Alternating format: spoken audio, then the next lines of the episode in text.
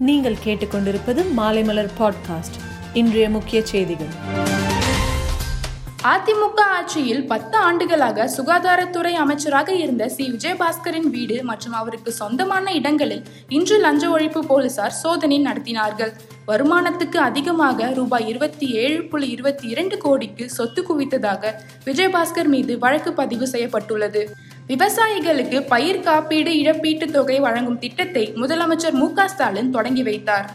திருவண்ணாமலையில் இந்த மாதமும் பௌர்ணமி கிரிவலத்துக்கு தடை விதிக்கப்பட்டதால் பக்தர்கள் மற்றும் பொதுமக்கள் விரக்தி அடைந்தனர்.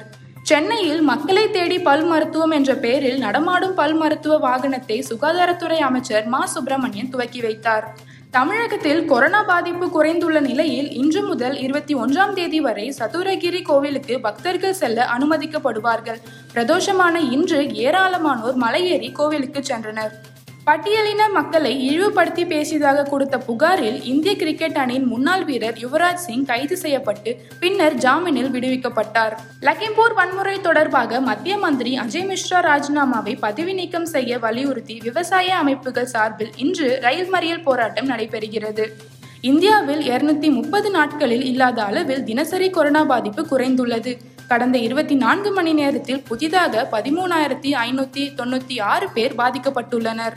இந்திய அணியின் புதிய தலைமை பயிற்சியாளராக ராகுல் டிராவிட் பொறுப்பேற்க உள்ளதாக தகவல்கள் வெளியாகியுள்ளது. மேலும் செய்திகளுக்கு மாலைமலர் டாட் காமை பாருங்கள்.